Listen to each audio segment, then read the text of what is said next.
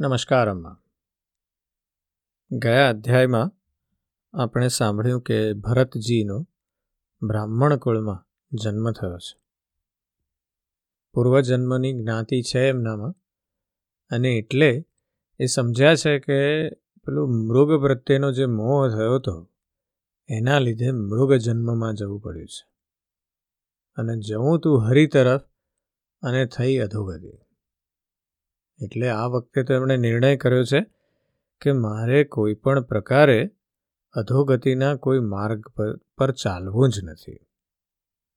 એટલે એમણે જડ, અવધૂત એવા પ્રકારનો રોલ નક્કી કર્યો છે પોતાના માટે.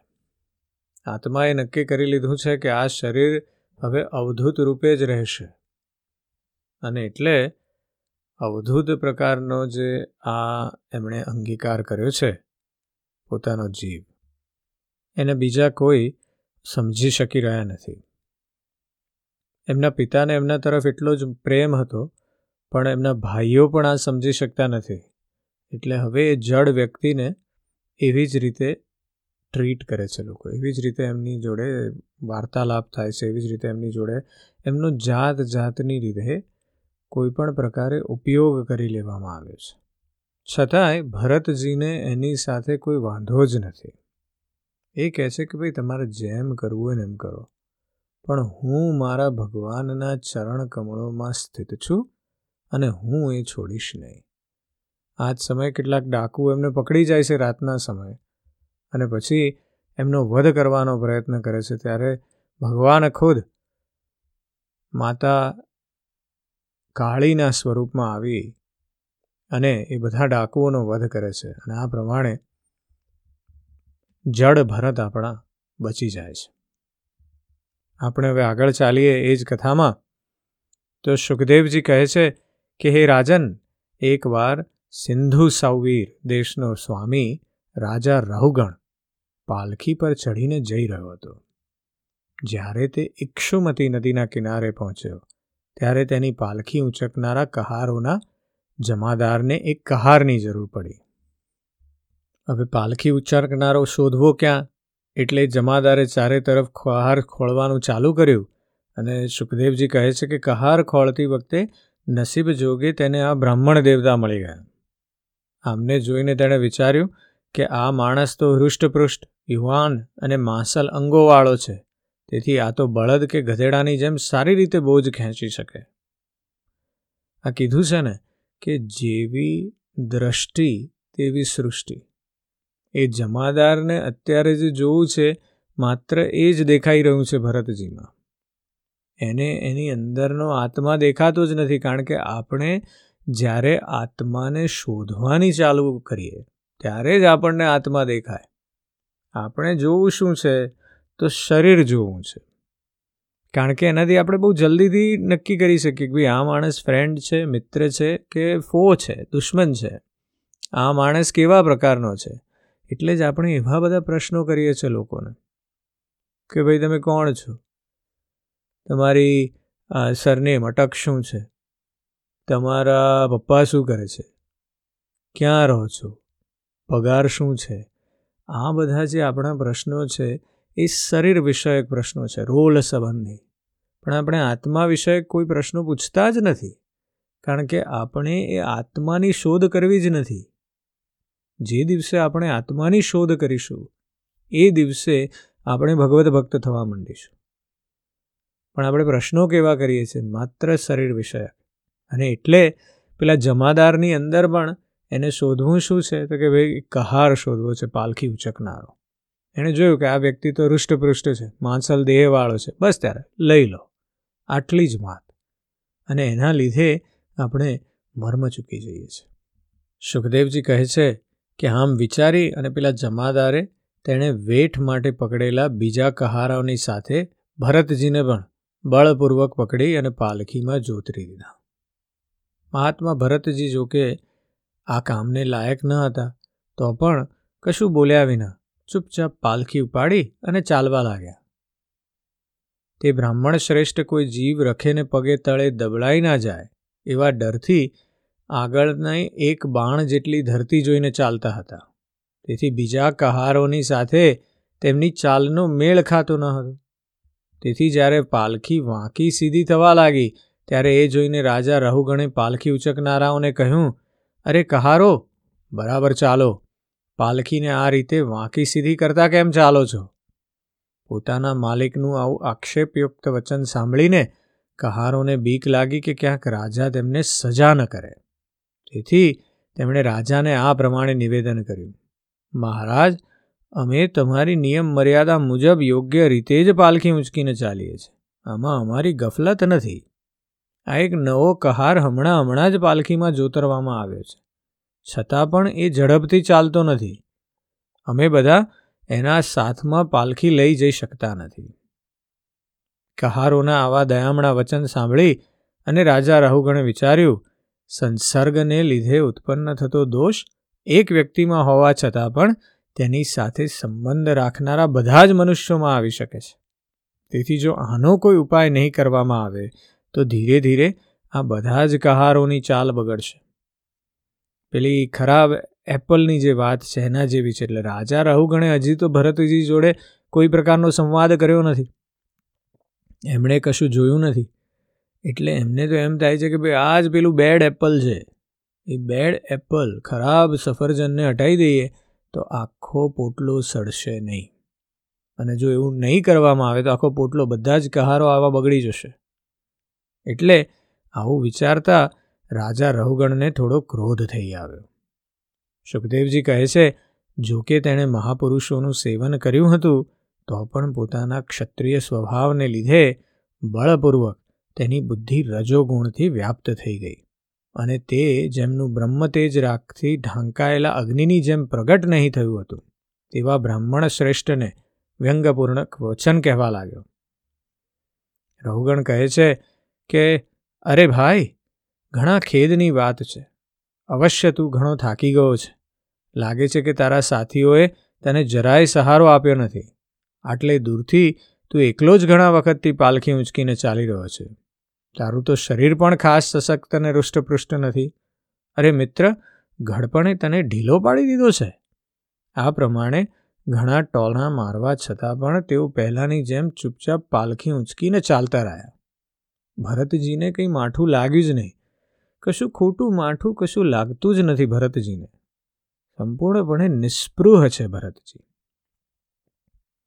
અને કારણ કે તેમની દ્રષ્ટિ તો પંચભૂતો, ઇન્દ્રિયો અને અંતઃકરણના રૂપ પોતાનું આ આત્મશરીર અવિદ્યાનું જ કાર્ય છે એવું લાગે છે એમને.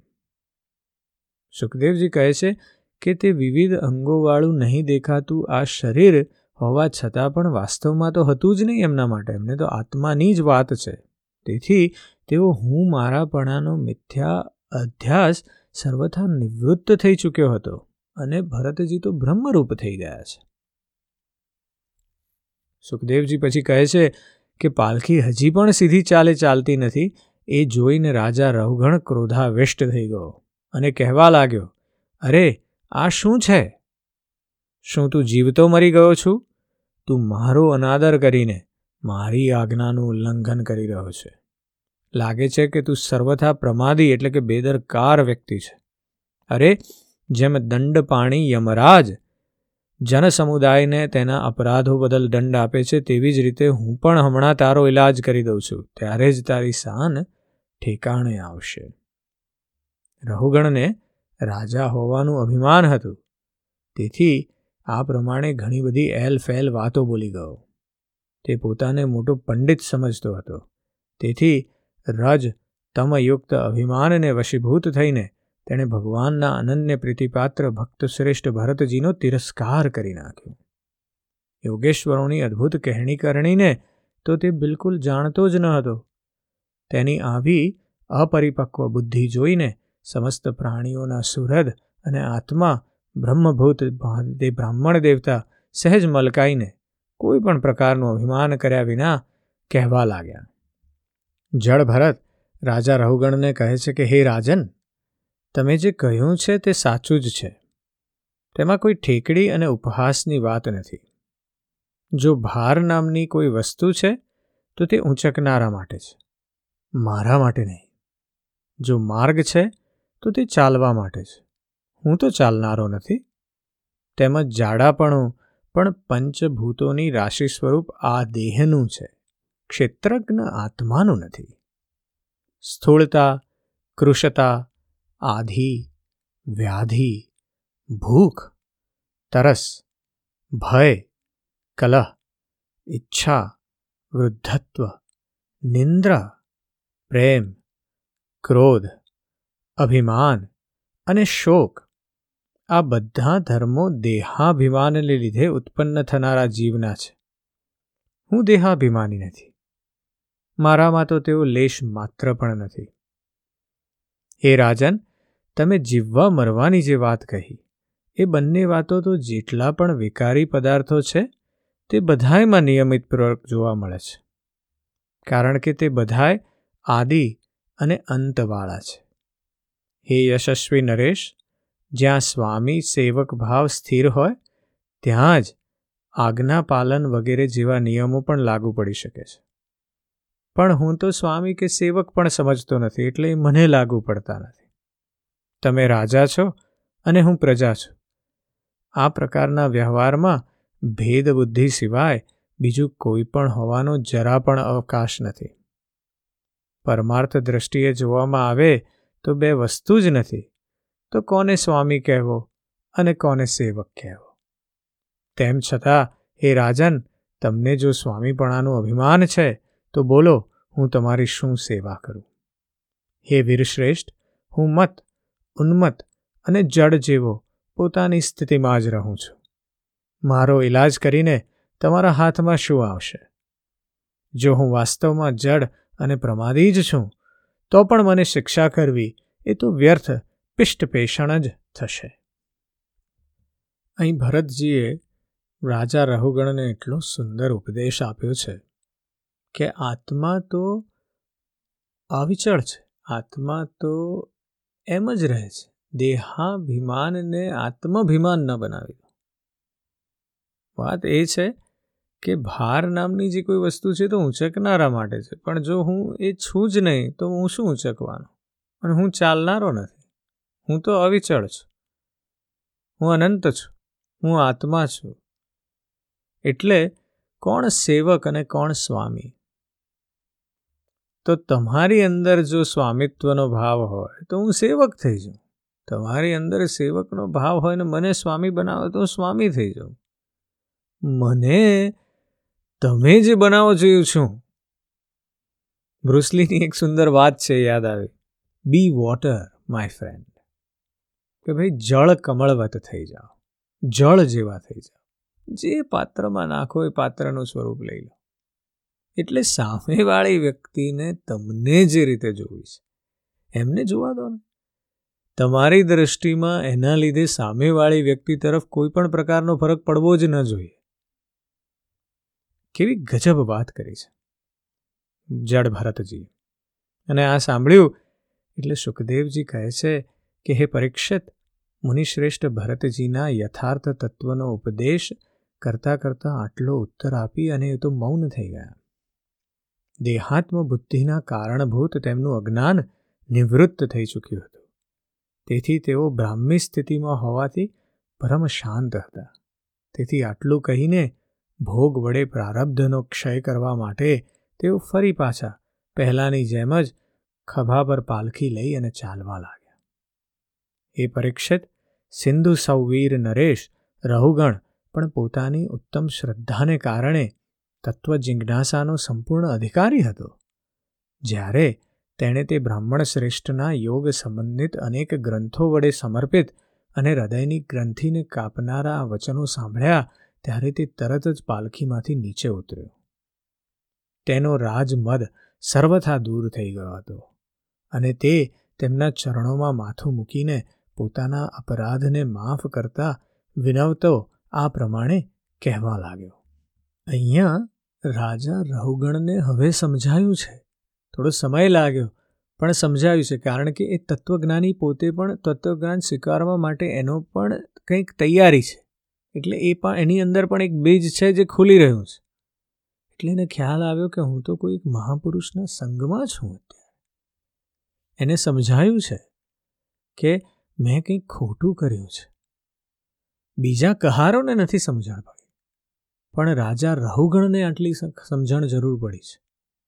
અને એટલે રાજા રહુગણ તરત જ પાલખીમાંથી નીચે ઉતર્યો છે અને એ હવે જળ ભરતજી પાસે જઈને કહે છે, જે સુખદેવજી આપણને જણાવે છે.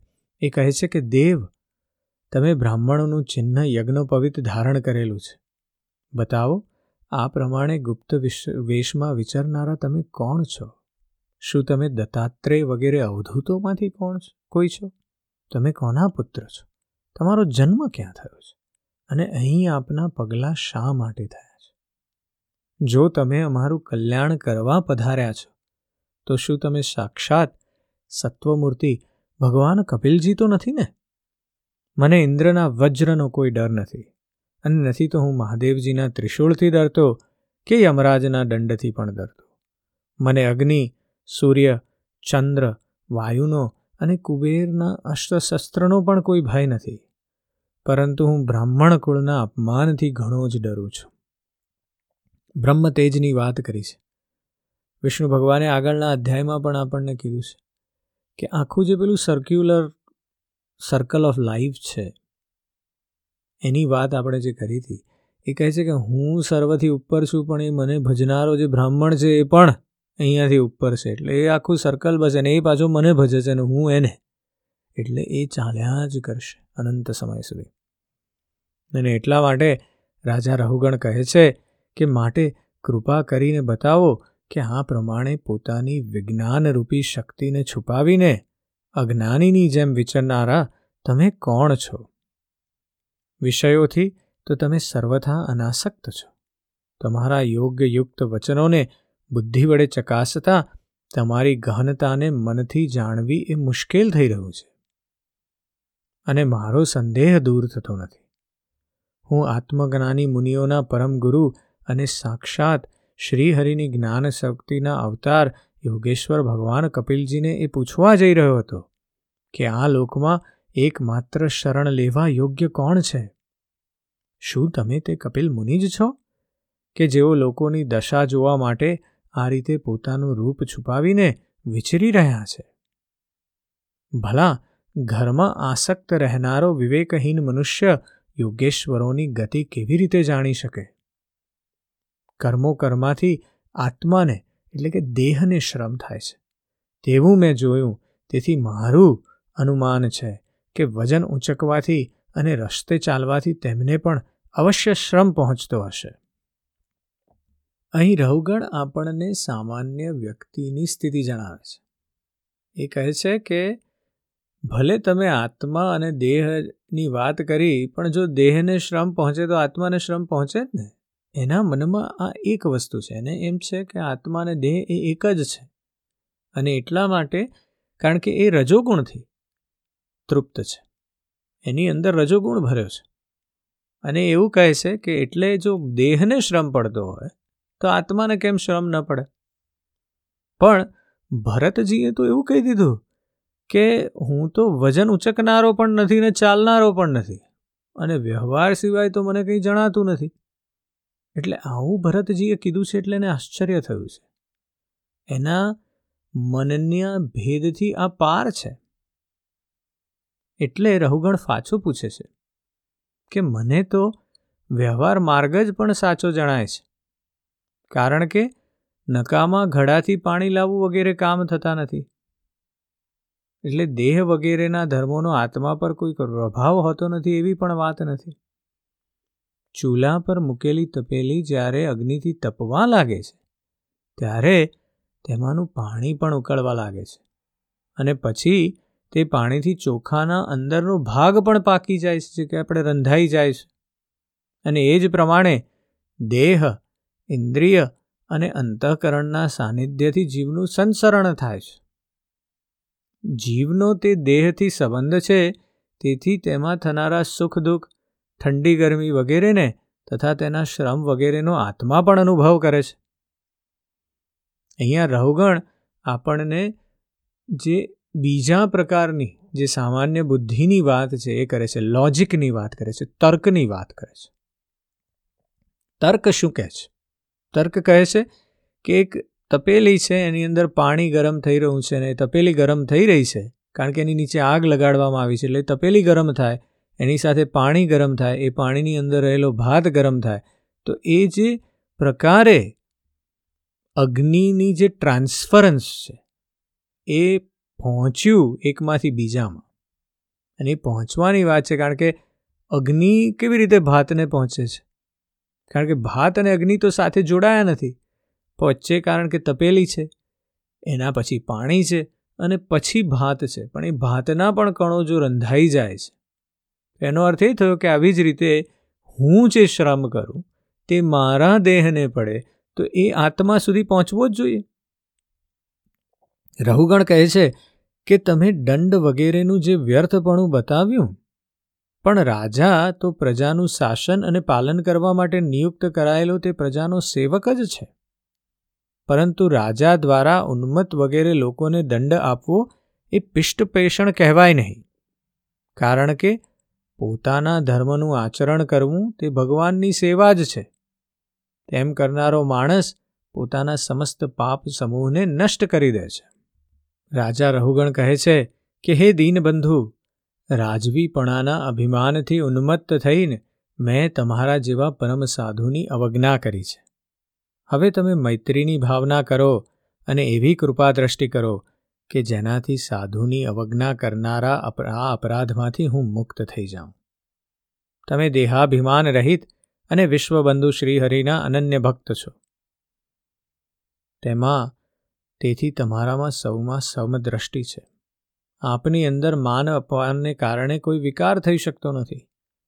પરંતુ એક મહાપુરુષનું અપમાન કરવાને કારણે મારા જેવો મનુષ્ય, સાક્ષાત ત્રિશુળ પાણી મહાદેવજી જેવો પ્રભાવશાળી હોવા છતાં પણ પોતાના અપરાધને લીધે થોડા જ સમયમાં અવશ્ય નષ્ટ થઈ જશે. રાજા રહુગણને એટલો બોધ તો થઈ ગયો છે કે મેં કોઈ મહાપુરુષનું અપમાન કરી નાખ્યું છે. અને આપણને શિવજી અને શાંતિ વચ્ચેનો સંવાદ યાદ કરીએ તો કીધેલું છે કે ભાઈ, મહાપુરુષનું જો અપમાન થયું, તો અનિવાર્ય અનિષ્ટ આવશે જ તમારા જીવનમાં. અને એટલે રાજા રહુગણની અંદર હવે ભય જાગ્યો છે. અને એટલે જળ ભરતને કહી રહ્યા છે કે, મને ક્ષમા કરો અને મને તમારો ઉપદેશ આપો. એ ઉપદેશ વિશે આપણે આવતા અધ્યાયમાં સાંભળીશું. આજે બસ આટલું જ. જય શ્રી કૃષ્ણ.